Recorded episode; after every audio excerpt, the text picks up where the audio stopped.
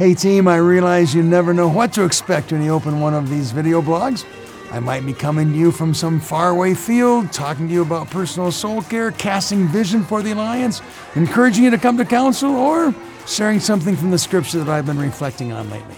I like variety. Thanks for continuing to follow along. You could put today's blog under the theme of leadership. More specifically, the wonderful world of meetings. I'm taking an entire 12 minute video to talk about meetings? Yes. Now, before you pause the video to watch later, let me tell you why this is a legitimate topic worthy of our serious consideration. Kill me. Hey! All right. Obviously, we all want to die, but we have to get through this, so.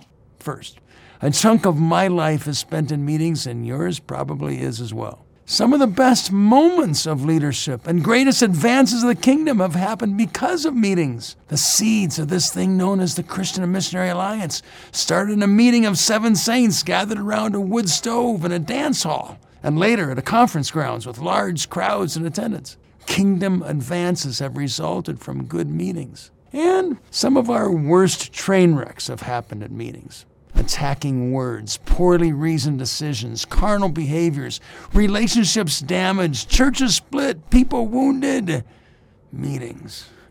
Maybe the topic doesn't sound very biblical, but I don't have to take you any further into the life of the early church than Acts 1, where we find the remaining disciples holding a meeting.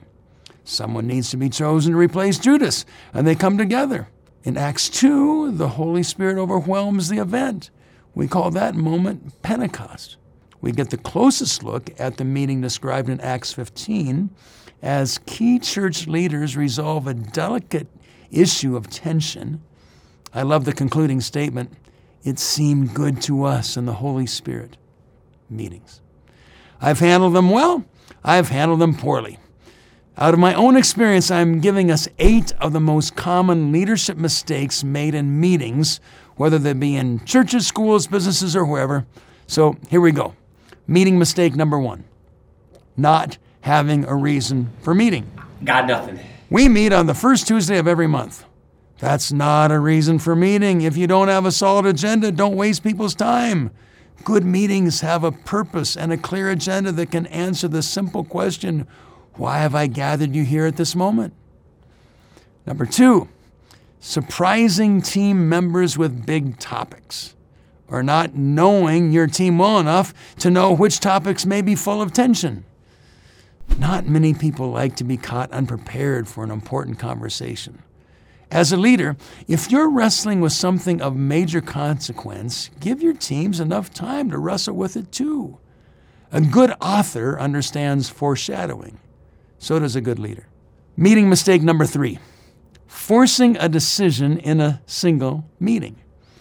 In the thousands of meetings for which I've had responsibility, I can't think of more than a handful of major decisions we've had to make in a single setting. Some things are simple enough they don't need extended debate over multiple sessions, just make a decision. However, many issues leaders face have major consequences, significant emotion, or long history. You know what I'm talking about. Why would we press a team to handle something so volatile in a single session? Frankly, the answer is usually the leader's impatience or poor planning. And in so doing, we unnecessarily cause undue tension. Instead, I suggest that we plan far enough ahead so that we can let our teams know that we don't have to reach a decision tonight. This leads to better discussion, better decisions, and happier teams. We may be able to walk out of the meeting with a couple of practical action steps so that the next time we meet, we've made progress. But spare your team from the undue pressure of the immediate decision. Meeting mistake number four failing to frame the question. When we meet, we're often grappling with an issue, right? If we had all the answers and clear consensus, we wouldn't need to meet. But there are unresolved issues that need to be addressed, so we gather the team together. How we frame the question often dictates the tone and quality of the conversation. For example, we need to talk about the church's children's ministry. Who has anything to say? Bad start. What is the conversation you really want them to have? Frame your question around that. Is it a facilities conversation? Is it about personnel? Those need to be handled with special care. Does, does it have more to do with program elements or curriculum? Is the challenge in the children's ministry actually a symptom of a greater issue that needs to be addressed in the church? Leader, a majority of your thought planning should be given to framing well the question that you want discussed. Meeting mistake number five failing to build trust among the team. Good teams make good meetings. Good meetings produce good outcomes, but there has never been a good team without trust. How do you build trust among team members? Some leaders use the pray, play, plan strategy. They've concluded that if a team can pray freely and have playful moments, that they'll likely do well at planning, decision making as well. One of my team highlight moments of the last five years was playing water polo in a shallow pool with members of the president's cabinet. no, we don't have video footage and we wouldn't show it if we did. But we laughed, we competed, we gasped for air, and we laughed some more. Frankly, I don't find enough of those group event opportunities, but I do look for every opportunity for our teams to laugh, to enjoy a moment.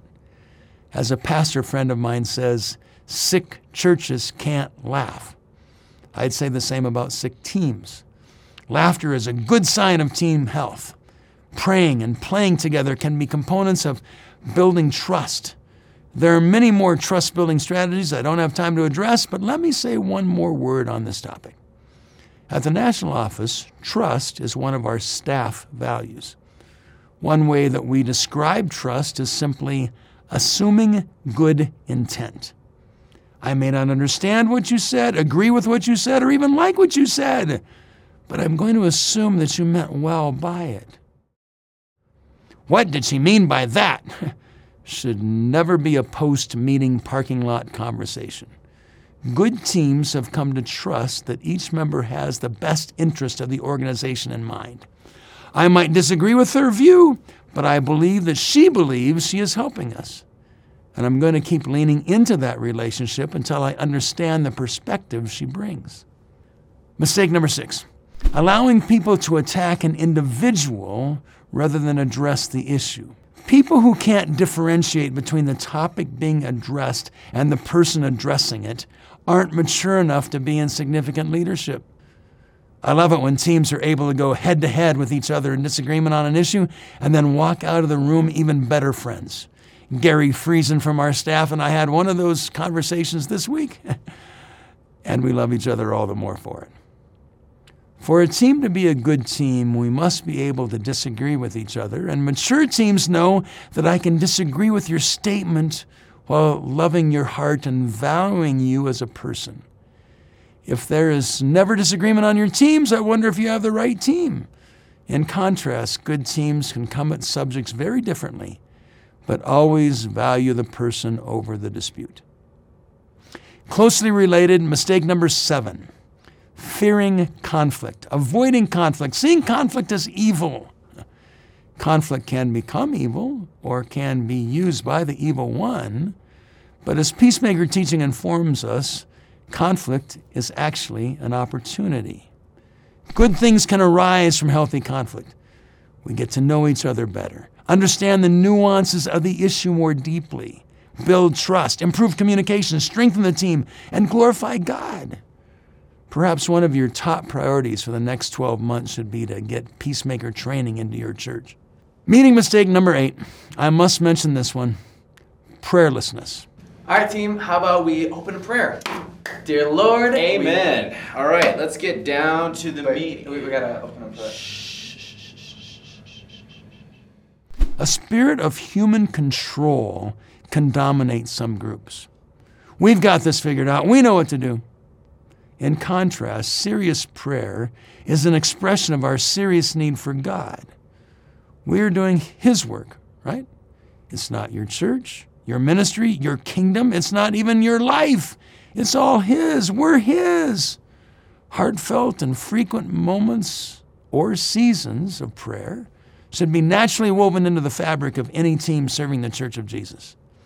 I think that early church leaders would tell us that it's not a meeting of the church if it's not a meeting that incorporates prayer. Before the Acts 1 meeting was a decision making meeting, it was a prayer meeting. Eight common mistakes leaders make. There's obviously more we could say on all of these points and more points we could add, such as some leaders devalue these moments, need to control every conversation, see the team as an obstacle. My goal today wasn't comprehensiveness, but rather to offer a challenge to take seriously these key leadership moments. I fell asleep while you were talking and I have no idea what's happening. Huh? One of the metaphors that shapes my view of leadership is that of cultural architect. It's not original to me, but I like the perspective that I have the responsibility and privilege to help shape the culture of the team I lead. I'm not responsible for what I inherited when I entered the role, but I am responsible for what and who we become. Good architects know that they have the opportunity to create something fresh, new, meaningful, and take this opportunity seriously. May we, as cultural architects, do the same. Every team, every community of people has a culture to it. Some of these are toxic marked by suspicion, gossip, infighting, pettiness, turf protecting, self serving, power brokering carnality. Other teams and communities are marked by a better spirit, evidencing the fruit of the Holy Spirit. Who are we helping our teams become? Of course, the harsh reality is that our teams will often become a reflection of the leadership that they've been under. I have to admit this and take responsibility for it. And I ask you to do as well. And this throws me right back to where I should be in the first place. Coming to the Father saying, I need you to shape who I'm becoming.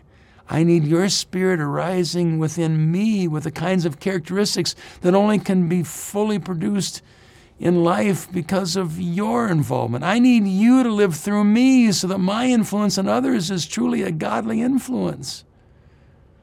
In some translations of John 12 49, Jesus says that the Father has told him what to say and how to say it. The message and the method, the content and the tone came from the Father. Why would we attempt to live and lead any differently? Alliance family, I'm honored to be teamed with you. May all that we do move us forward together with greater effectiveness and unity because we're truly moving forward under the direction of our Lord.